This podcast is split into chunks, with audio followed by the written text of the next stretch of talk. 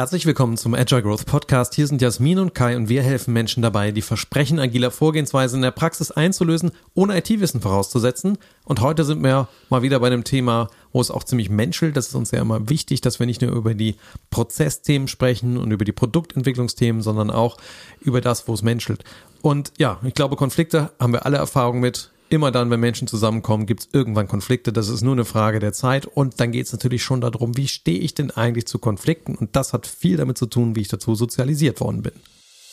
Herzlich willkommen zum Agile Growth Podcast, dem Podcast für alle Agile-Interessierten mit hilfreichen Ideen und erprobten Werkzeugen, die dich weiterbringen. Von und mit den Two Agilists. Und ein ganz kleiner Disclaimer hier von Anfang an. Ähm, diese Folge ist dazu da, dass du dich besser kennenlernst in Konflikten und vielleicht deine eigenen Konflikte oder die Konflikte im Team besser navigieren kannst. Es ersetzt aber weder eine Mediationsausbildung oder irgendwas anderes. Das heißt, wenn ihr ganz tief in einem Konflikt drin steckt, dann ist externe Hilfe immer noch angebracht, damit man als Team, als Paar, als Familie, egal wie, einfach sicher durch Konflikte durchkommt. Aber uns hat's in unsere professionellen, aber auch in unsere privaten ähm, Konflikt-Umgeh-Situationen einfach geholfen zu verstehen, wie reagieren Menschen auf Konflikte.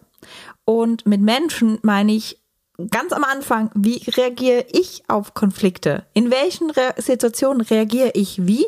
Und da haben wir zwei Modelle für dich mitgebracht, die wir dir gerne einfach mal erläutern möchten, zur Reflexion mitgeben möchten.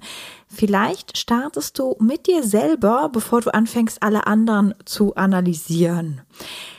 Das ist nicht immer so, ne? Modelle sind Modelle und die sind nie exakt. Mir haben sie aber geholfen, um mich selber besser zu verstehen und auch andere Menschen besser zu verstehen in Konfliktsituationen und dadurch die Konflikte einfach besser navigieren zu können.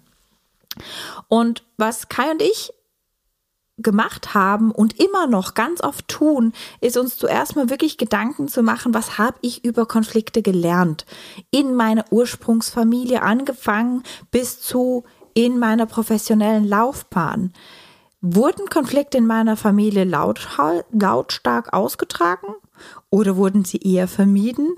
Und ich glaube, ich darf sagen, Kai, wir sind da sehr gegensätzlich geprägt, oder?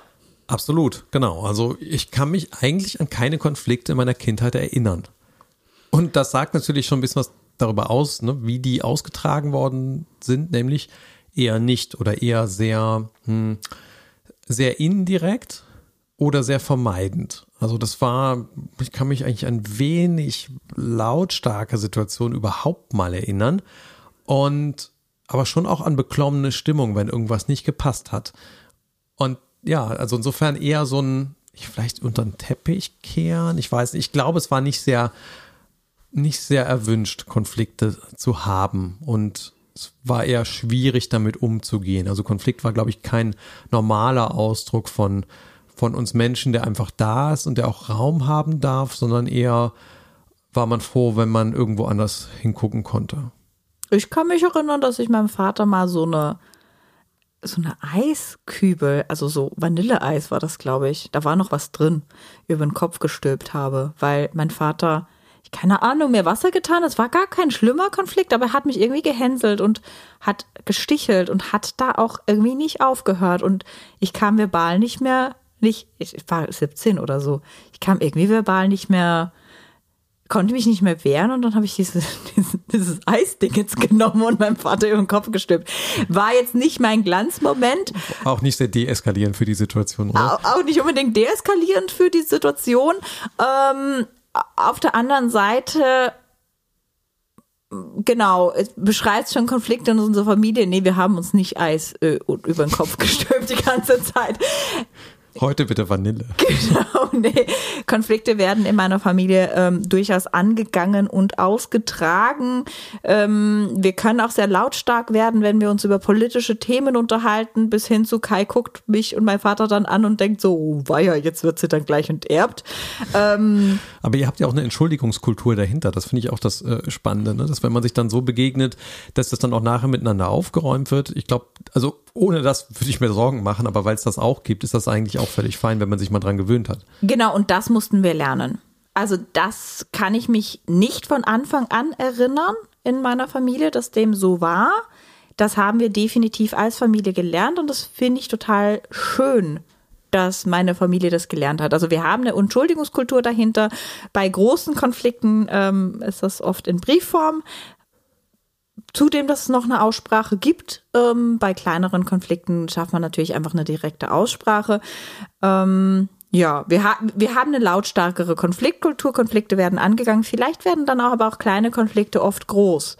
Also das ist ja das so, dass der, der Gegensatz dazu, dass äh, man nicht fünf gerade stehen lassen kann, sondern dass dann auch kleine Dinge sehr schnell groß werden.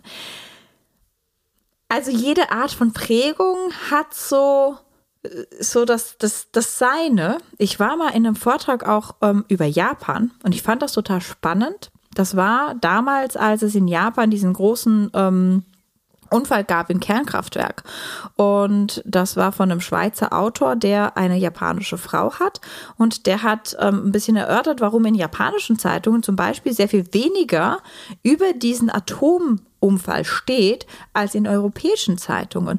Und das ist, weil das kulturell bedingt, sagt man, naja, wenn du einem Problem Raum gibst, dann nimmt es den Raum auch. So, also geben wir dem Problem einfach gar keinen Raum. Dann ist es nicht da.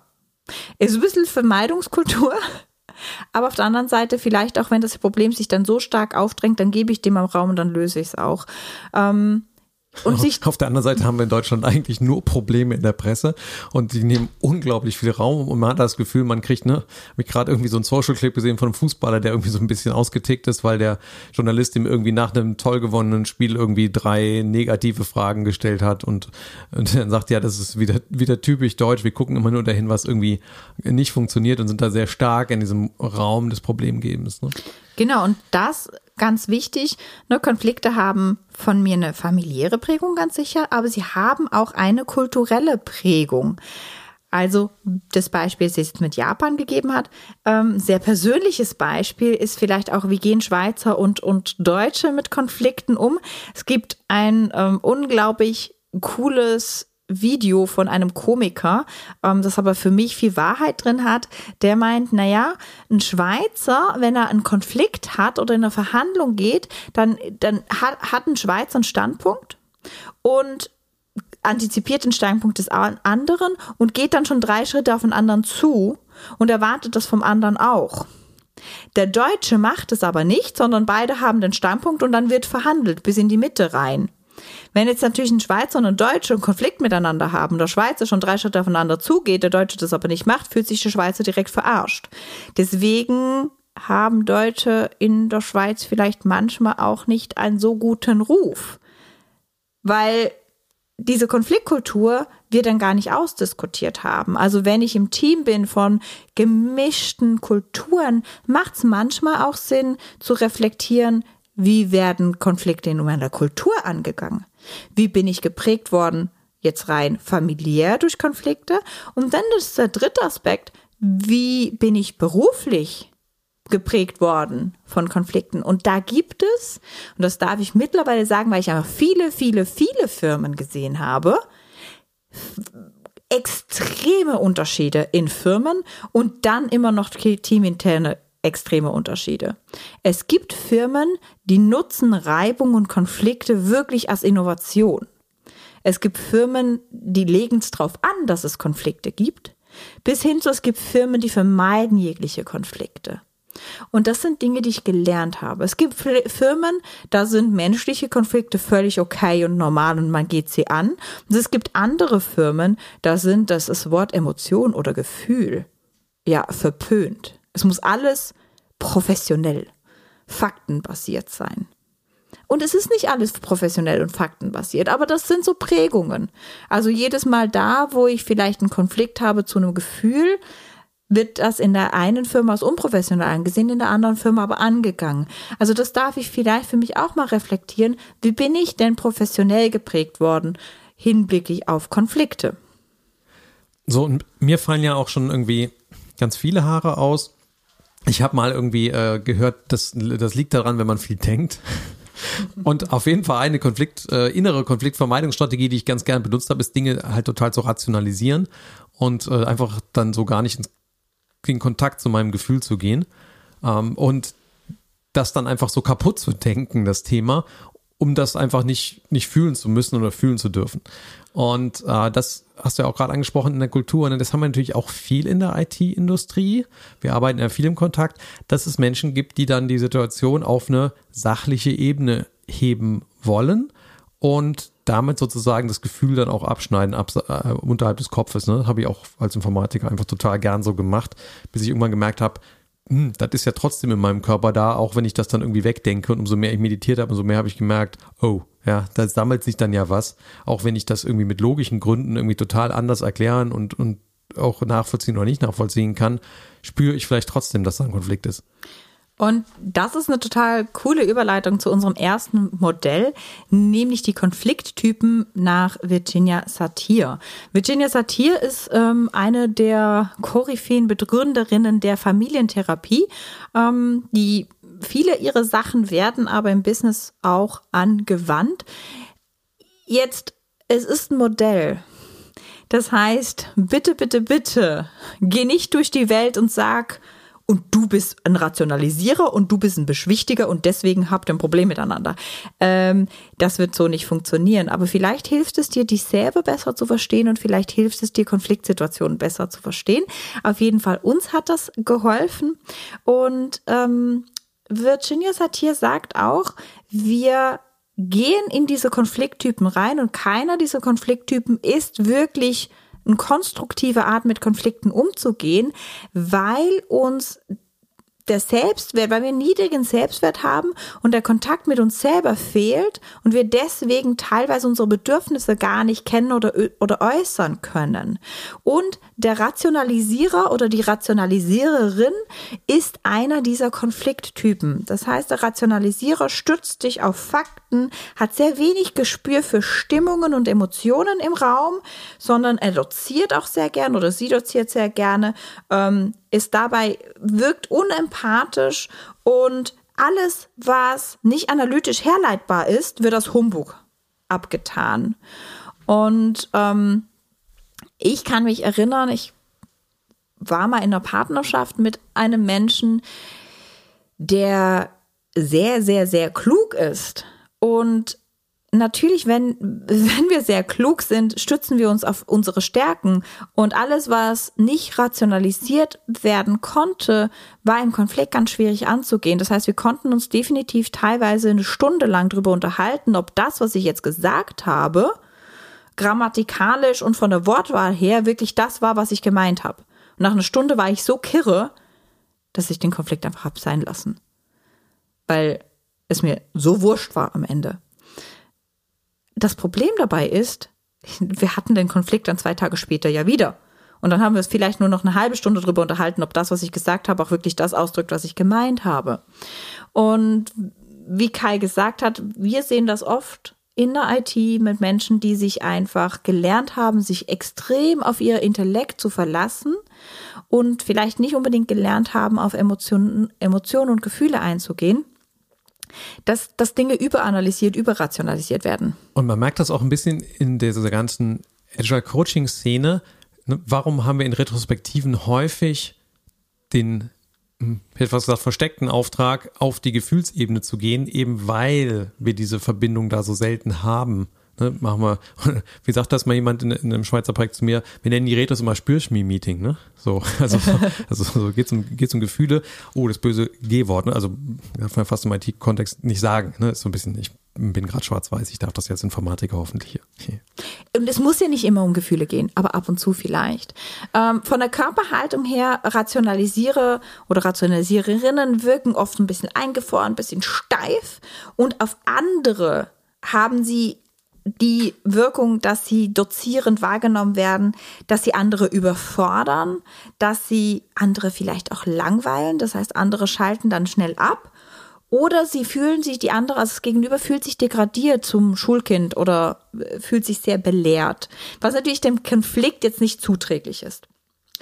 Eine weitere Konflikthaltung, in die ich früher sicher ganz, ganz, ganz gerne eingetaucht bin, ist der Beschwichtiger oder die Beschwichtigerin. Das heißt, mich selber sehr zurückgehalten, immer versucht, die Bedürfnisse von allen anderen irgendwie unter den Hut zu bekommen, schnell zugestimmt, wenn es irgendwelche Lösungen gab oder meine eigenen Aussagen zurückgezogen, wenn da zu viel Gegenwind kam.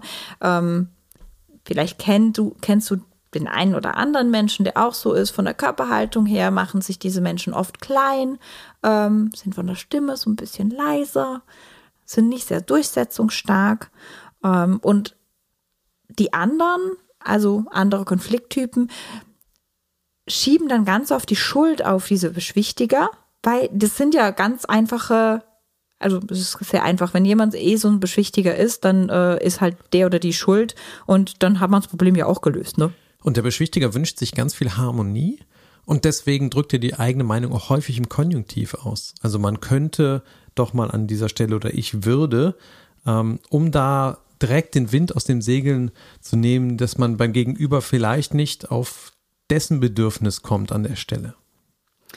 Das heißt, dem Beschwichtiger an der Stelle hilft es, wenn ähm, der Scrum Master oder der Coach wirklich auf die Bedürfnisse eingeht, die so ein bisschen rauskitzelt, da Raum gibt und auch wirklich konkret nachfragst, was möchtest du denn? Was willst du? Oh, jetzt bin ich auch schon im Konjunktiv. Was willst du? Was ist dein Bedürfnis? Und vielleicht auch im Einzelcoaching das vorher mal rausarbeitet, damit der Beschwichtige das überhaupt in Worte fassen kann. Wie gesagt, Virginia Satir sagt, das sind unbewusste, das sind unbewusste Konfliktmuster. Das ist uns alles nicht bewusst, dass wir das tun. Aber wir tun es, weil wir so geprägt sind oder weil wir eben unsere Bedürfnisse gar nicht so klar haben. Wenn wir die nämlich klar haben, können wir konstruktiver mit dem Konflikt umgehen. Genau, und die Gruppensituationen unseres Lebens haben das rein sozialisiert. Ne? Wie war es im Kindergarten, wie war es in der Kita, wie war es in der Schule? Was für einen Raum hast du dir da genommen, welchen Raum hast du bekommen? Das alles beeinflusst, wie wir entsprechend in sowas unterwegs sind. Und das genau ist der Beschwichtiger. Und der nächste Konflikttyp ist zumindest bei mir am negativsten behaftet. Das ist der Ankläger, die Anklägerin. Vor allem, wenn es weiblich ist, dann ist es bei mir sehr negativ behaftet. Ähm, der Ankläger, die Anklägerin sucht Schuldige, droht äh, eher und fordert heraus, ist sehr raumgreifend, auch mit der Stimme. Und äh, das vorweggenommen, in meiner Rolle als Mutter kann ich durchaus zur Anklägerin werden, vor allem, wenn es mir nicht gut geht. Von daher ist es für mich vielleicht auch negativ behaftet, weil ich mich dann als Mama definitiv nicht mag, wenn ich so unterwegs bin. Ähm, aber ich kenne das auch in Teamsituationen, dass wir so Ankläger drin haben, eher drohende Menschen drin haben, ähm, schuldsuchende Menschen drin haben, raumgreifende Menschen drin haben, auch mit der, mit der Körperhaltung raumgreifend, mit der Stimme raumgreifend. Diese Menschen sind auf andere ganz oft angsteinflößend, andere ziehen sich zurück. Also gerade so Beschwichtiger, die ziehen sich dann ganz schnell zurück, sind verunsichert. Ja, also den Beliebtheitspreis kriegt der Ankläger meistens nicht von anderen Leuten. Das ist wahrscheinlich der cholerische Chef, der durch die Reihen geht, also der auch irgendwie körpersprachlich irgendwie erhobene Hand und auch im öffentlichen Raum andere niedermacht, um ja, ähm, manchmal auch so ein bisschen geprägt durch eigene Minderwertigkeitsgefühle, die da irgendwie so hinterstehen. Das wird er natürlich jetzt so nie öffentlich irgendwie zugeben oder sagen, aber vielleicht empfindet er die trotzdem und deswegen versucht er mit viel Durchsetzungsvermögen die anderen alle irgendwie klein zu machen und nach seiner Pfeife tanzen zu lassen oder nach ihrer, um entsprechend den eigenen Willen im Konflikt durchzusetzen. Es gibt aber durchaus auch Kulturen, die so Ankläger fördern und fordern. Ähm Und da ist es einfach normal. Also da habe ich ein paar Ankläger auf einem Haufen, das rabbelt dann ganz ordentlich in der Kiste. Ähm, die, die Ankläger kriegen auch, was sie brauchen. Ganz oft. So, dann habe ich den letzten Konflikttyp nach Satir und das ist der Ablenker. Der Ablenker springt von Thema zu Thema, Wenn der Ablenker merkt, boah, oder die Ablenkerin, ich komme da nicht zu dem, was ich brauche, dann, ach ja, wie war denn das mit eurem Firmenwagen? Habt ihr den jetzt schon? Also der ist ganz schnell bei, von Thema zu Thema. Ähm, der Ablenker kann nicht ganz so gut zuhören. Also wenn es um eigene Dinge geht, schon. Wenn es um fremde Dinge geht, nicht unbedingt. Und der witzelt sehr schnell im Konflikt. Das heißt, der Ablenker kann auch Spannung nicht so gut war, äh, nicht so gut ertragen, macht dann ganz schnell einen Witz, wird sehr schnell sarkastisch. Und das kann auf andere sehr irritierend wirken, kann andere verärgern, kann sie konfus machen, weil man fühlt sich ja dann nicht wahrgenommen, wenn ganz schnell ein Witz kommt. Es gibt auch ganze Teams, die sehr schnell in dieser Ablenker-Witz-Sarkasmus-Geschichte drin sind. Die Stärke ist die Spontanität. Das kann auch total unterhaltsam sein. Es generiert nur häufig nicht so viel Tiefe in Diskussionen, weil halt eben so oft die Themen gewechselt werden. Vielleicht habt ihr das auch schon mal so auf Twitter gesehen, so Whataboutism. Also irgendwie äh, versuchst du irgendein Thema ein bisschen tiefgründiger zu betrachten und dann biegt halt direkt einer ab in die oder in die andere Richtung und du verlierst halt sozusagen den, den Fokus und die Energie daraus, damit halt dieser Konflikt da nicht weiter angeguckt wird. Ja, das... Pff. Ich, ich glaube, in sozialen Situationen habe ich das auch früher öfters mal gemacht, dass ich dann, ich glaube, das ist auch so ein bisschen die witzige Seite von mir, aber ich kann dann schon auch irgendwie mit einem, einem witzigen Kommentar das Thema irgendwie dann auch platt machen, obwohl es vielleicht eigentlich noch Energie gehabt hätte, da was drin zu haben. Und wie ihr so gemerkt habt, ne, in unserer Selbstreflexion, wir haben Anteile von allen von denen. Und ich glaube, gerade so von meiner familiären Prägung, in unserer Familie sind wir starke Ankläger und starke Rationalisierer. Also wir können in meiner Familie beides extrem gut und vielleicht, wenn wir dann nicht zum Punkt kommen, dann äh, lenken wir auch ganz schön mal ab. So ähm, und dadurch, dass das nicht immer so angenehm ist, in meiner Mutterrolle war ich eine Zeit lang auch gut im Beschwichtigen, beziehungsweise habe so dieses Beschwichtigen als meine Aufgabe des Scrum Masters gesehen, bis ich kapiert habe, dass ich dadurch den Konflikt dann irgendwie rausnehme und der halt wiederkommt, was echt doof ist. Erstens und zweitens, wir aber den Konflikt auch gar nicht zum Positiven nutzen können im Team. Weil was ich gelernt habe beruflich ist, beruflich darf es keine Konflikte geben. Konflikte sind irgendwie erstens gefährlich, zweitens völlig unprofessionell. Also wir haben gute Diskussionen, aber Konflikte haben wir garantiert nicht. Bis ich kapiert habe, Konflikte sind echt gut. Weil Konflikte kommen da zustande, wo wir ein möglichst diverses Team sind. Wenn wir viel Diversität haben, werden wir wahrscheinlich Konflikte haben, können die aber, wenn wir sie positiv nutzen, zur Innovation nutzen. Also es ist wirklich deutlich besser geworden, seit wir eine Rechtsschutzversicherung haben. Das wird's ja Ablenker. Nee, ähm, genau, und den, den fünften Typen in diesem Vier-Typen-Modell, könnte man sagen, ist dann der Kongruente. Das ist der Integrierte, den Virginia Satir noch beschreibt. Der ist also so von der Haltung her, ich bin okay, du bist okay. Also der muss dem anderen da nicht entsprechend irgendwie noch einen einschenken, um seine Willen zu bekommen, sondern der ist ja wertschätzend sich selbst und anderen gegenüber und auch relativ kongruent da drin, wie er nach außen kommuniziert, was denn Sache ist in Bezug auf Gefühle und die Inhaltsebene. Und ja, das ist natürlich das große, große Spiel, ne, bis zum Lebensende möglichst kongruent zu werden, aus diesem Modell heraus betrachtet. Und wir haben dir ein zweites Modell versprochen. Das ist jetzt nicht sehr anders zum Virginia Satir-Modell, aber ähm, das Thomas-Kilmann-Modell hat einfach noch diese zwei Achsen hinzugefügt von Orientierung an den eigenen Interessen, das heißt mein Durchsetzungsvermögen, zu der Orientierung an den Interessen anderer, also mein Kooperationsvermögen. Und wir würden jetzt ganz schnell versuchen, diese Konflikttypen da mal einzugruppieren und dir ein, zwei Tipps, Handlungsweisen an die Hand zu geben, wie du denn mit einem Menschen, der sich gerade so verhält, umgehen kannst. Und wichtig ist uns hier an der Stelle, es ist nicht eine Typisierung, also ein Mensch ist nicht das eine oder das andere, sondern vielleicht verhalte ich mich in dem Moment gerade eher wie ein Vermeider. Oder ich verhalte mich in dem Moment gerade wie ein Ankläger oder wie eine konkurrierende Person. Und dann an der Stelle für dich die Hinweise, wie kann ich denn damit umgehen? Ähm, nicht, damit man typisieren kann und jetzt irgendwie äh, Labels verteilen kann im Team. Äh, der Tom ist ja immer der Ankläger und die Juliane ist immer die Beschwichtigerin. Da kriegst du mal als Psychologin Fußpilz, ne? Total. Also Menschen sind nicht so oder so, sondern Menschen verhalten sich in, in einem Kontext auf eine beobachtbare Art und Weise, die wir an diesem Modell reflektieren können. Hat jetzt der Rationalisierer in mir gesagt. Und so, dann gucken wir doch mal rein in dieses Modell, oder? Genau. Und wir fangen an mit, was passiert denn, wenn ich wenig Interesse an den ähm, Motiven anderer habe, das heißt wenig Kompromissbereitschaft und wenn ich wenig Durchsetzungsvermögen habe, also wenig Orientierung meinen eigenen Interessen, dann bin ich eher so ein Vermeider, ähm, würde der Thomas–Kilmann sagen. Ich würde sagen, das passt eigentlich ganz gut zum Beschwichtiger von, von Virginia Satir. Das heißt, ich kann Spannung schlecht aushalten, ich ähm, genau bin sehr harmoniebedürftig da drin. Das heißt, ich ignoriere Konflikte auch einfach ganz, ganz lange und gehe denen aus dem Weg. Das Positive daran ist, es führt zu Harmonie. Das Negative daran ist, ist, dass ich manchmal meine eigenen Grenzen auch gar nicht setzen und wahren kann.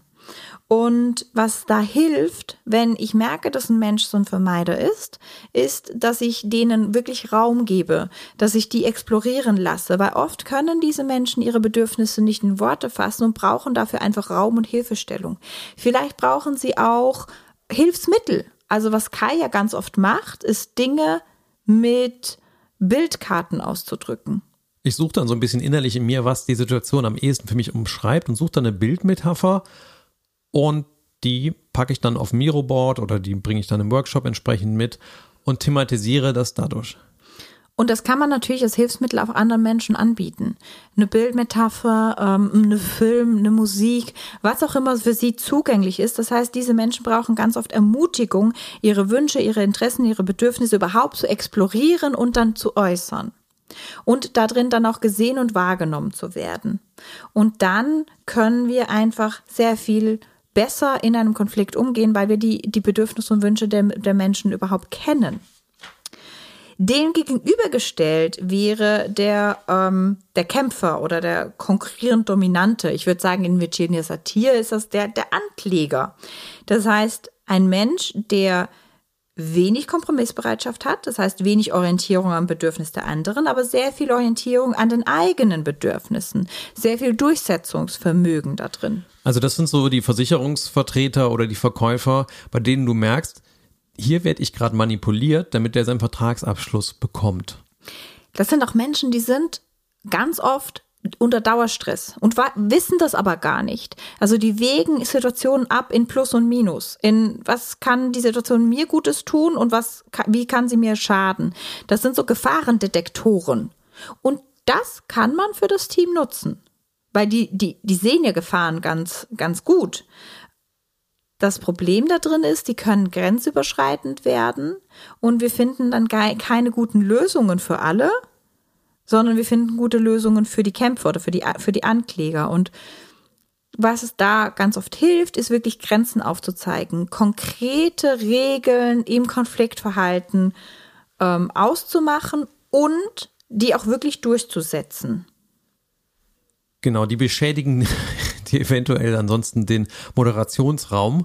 Also da brauchst du dann häufig auch mal ein, ein, ein gegen eine Wand knallen, hätte ich fast gesagt, mit dem Moderator, wo denn da hier jetzt die Grenze ist, die man noch gehen kann. Ich erinnere mich an so, hin und wieder hatten wir auch mal einen Seminarteilnehmer oder Seminarteilnehmerin, die diese Grenzen sehr stark exploriert haben, wo wir im Sinne der Gruppe dann auch Einhalt gebieten durften, damit das dann entsprechend wieder in einen konstruktiven Zustand kommt. Und oft ist es den Menschen gar nicht bewusst, dass sie das tun und welchen Effekt sie auf andere Menschen haben. Das heißt, auch da ist ein Einzelgespräch, wenn ich Scrum Master in einem Team bin, wo, wo ich einen Mensch habe, der, der oft so ein Verhalten zeigt, ganz wichtig, weil dies, das mal zu spiegeln und zu sagen, hey, auf mich hat das folgende Wirkung, ich habe das Gefühl, auf die anderen hat das folgende Wirkung, was folgende Effekt hat. Und meine Erfahrung ist, diese Menschen sagen dann ganz schnell, oh, echt? Krass. Könntest du das nächste Mal mir mal einen Hint geben? Manchmal mache ich dann Zeichen aus und gebe denen einen Hint. Und oft sind sie dann so in ihrem Tun, dass sie nicht mal das Zeichen ähm, merken. Und dann können wir nachher wieder darüber reflektieren von, hey, ich habe dir das Zeichen gegeben. Und dann können wir vielleicht die Situation mal durchreflektieren miteinander. Und durch dieses Bewusstwerden wird ihnen oft bewusst, ja, ich habe mich da angegriffen gefühlt, deswegen bin ich in dieses Verhalten gegangen. Oh, was könnte ich denn Adäquateres tun? Oder wo, wo spüre ich das in meinem Körper, wenn ich mich angegriffen fühle? Und dann kann da eine Verhaltensänderung stattfinden. Ich habe da mal ein schönes Retrospektivenergebnis gesehen bei einem Team. Die hatten dann irgendwie so sinngemäß draufstehen, äh, weniger dem äh, Sven Kevin einen reindrücken. Also ich habe jetzt meinen Namen geändert, aber wo du, wo du merkst, die sind sich da schon bewusst, ja, mindestens äh, einer in der Retrospektive, vielleicht auch alle, dass sie da irgendwie in diesem konkurrierenden, dominierenden Denken drin waren. Genau, das Gegenstück davon ist ein Mensch, der sehr wenig Orientierung an den eigenen Interessen hat, also sehr wenig Durchsetzungsvermögen an der Stelle, aber sehr viel Orientierung an den Interessen der anderen. Das heißt, im Satir-Modell würde ich sagen, ist das der Beschwichtiger, die Beschwichtigerin. Ähm, in dem Thomas-Kilmann-Modell ist das der Entgegenkommende oder der Nachgebende. Das führt zu viel Harmonie, mal so vordergründig. Ähm, die Menschen können aber die eigenen Interessen sehr wenig, entweder wenig äußern oder ordnen sie einfach dem Gemeinwohl unter, was eine total schöne Eigenschaft ist, eigentlich von so außen betrachtet, aber ist langfristig unbefriedigend. Und es führt meistens in der Folge immer wieder zu mehr Konflikten. Was diesen Menschen helfen kann, ist so ein bisschen wie beim Vermeider, Raum geben, eigene Interessen zu formulieren und sehr aktives Zuhören. Das heißt, manchmal hilft es den Menschen, wenn ich als Moderator, als Moderatorin dann diese Interessen nochmal formuliere und nochmal in den Raum stelle, damit die da sind und gehört werden. Genau, die saufen ganz oft ab. Da hat dann niemand was gesagt und keiner hat drauf reagiert und dann geht es weiter zum nächsten Agendapunkt. Und im Idealfall habe ich das wahrgenommen, nochmal paraphrasiert, in den Raum geschmissen und nachgefragt, ob es irgendeine Resonanz dazu gibt. Und dann kann ich das Thema so highlighten. Und das gibt dann auch eine neue Lernerfahrung für diese Menschen. Ah, ich werde gehört, ich bin wichtig, mein Interesse ist wichtig und ich darf das durchaus auch formulieren. So, jetzt gibt's den vierten und letzten eher nicht so produktiven oder nicht so, wie nennt man denn das? Ein Konflikttyp, der einfach nicht zu wirklich guten, befriedigenden Ergebnissen führt. Und das ist der Kompromisstyp. Der Kompromisstyp ist genau in der Mitte. Der hat mittelmäßiges Durchsetzungsvermögen und mittelmäßige Kompromissbereitschaft. Und ich würde sagen, in unserer Gesellschaft wird der Kompromisstyp oft als der perfekte Konflikttyp wahrgenommen. Weil der sucht ja Kompromisse. Jeder schneidet ein Stück seiner idealen Lösung ab. Dann sind wir alle ein bisschen unglücklich, aber auch ein bisschen glücklich und dann haben wir ja irgendwie eine Lösung, oder? Genau, also wir gehen auf den kleinsten gemeinsamen Nenner, dann haben wir eine Lösung, schnell, pragmatisch durch. Oft wird das ja auch noch mit Rationalisieren unterstützt, deswegen ist das für mich so der Rationalisierer ganz oft. Es wird mit ganz viel Rationalisieren, mit ganz viel Fakten unterstützt, warum das jetzt das Perfekte ist. Und dann sind wir alle ein bisschen unglücklich. Sehr schön. Das funktioniert, wenn wir uns vor allem an Positionen orientieren. Also wo bist du, wo stehe ich und wie können wir was abschneiden, wie können wir da hinkommen. Was mehr hilft ist, wenn wir sowohl unsere eigenen Bedürfnisse uns daran orientieren, wie auch an denen der anderen. Das heißt, oft ist der Glaubenssatz, wenn ich mich selber ernst nehme, dann kann ich andere nicht ernst nehmen. Und diesen Glaubenssatz umzudrehen und zu sagen, hey, ich kann mich durchaus selber ernst nehmen und meine Bedürfnisse ernst nehmen und ich kann die Bedürfnisse anderer ernst nehmen. Und dann hilft es uns mehr zu gucken, was ist denn unser gemeinsames Ziel und was sind unsere gemeinsamen, wo sind, wo sind denn die Interessen, nicht die Positionen, nicht wo stehst du in Bezug zu, sondern was sind denn deine Interessen dahinter? Warum stehst du da, wo du stehst? Also der beliebte Kürbis, ne? Zwei, die sich um Kürbis streiten und dann klären die mal, was sind die Bedürfnisse dahinter. Der eine will Kürbissuppe machen, der andere braucht es für einen Halloween-Kürbis. Ja, dann kriegst du natürlich damit jetzt die ideale Win-Win-Lösung hin. Das ist vielleicht im echten Leben jetzt ein bisschen zu trivial, das Beispiel, aber grundlegend geht es darum, diese Bedürfnisse zu explorieren, die dahinter sind, denn daraus ergibt sich dann häufig eine neue Ebene des Gesprächs und auch eine neue Ebene der Lösungsfindung. Denn, ne, wie war das mit, äh, ich glaube Einstein war es, ne, die Problemlösung findest du meistens nicht auf der Ebene, wo das Problem ist. Genau. Und ganz oft dieses Kürbisbeispiel, das Limonadenbeispiel, ich fand die echt lange bescheuert. Bis ich gemerkt habe, dass ich wirklich diesen Glaubenssatz habe von, ich kann meine Bedürfnisse, ähm, also es sind meine Bedürfnisse versus die der anderen. Und bis ich gemerkt habe, es gibt einen Unterschied zwischen Interesse und Position. Und oft starten wir mit der Position. Warum stehst du da, wo du stehst? Warum willst du den Kürbis? Und diese Frage hilft oft nicht, sondern die Frage ist, was ist dein Bedürfnis dahinter? Das Bedürfnis ist, ich habe Hunger, ich möchte was kochen. Und das andere Bedürfnis ist, ich brauche eine Deko. Und dann gucken wir, wo wir hinwollen, mit einer gemeinsamen Zielausrichtung.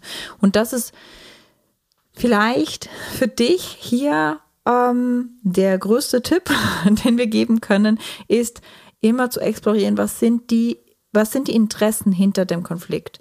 Warum ist der Konflikt da? Auf welchen, meistens haben wir Interessen, die aufeinander prallen. Und oft sind die aber gar nicht so unvereinbarbar, wie wir sie wahrnehmen als Individuum, der, der oder die gerade den Konflikt hat.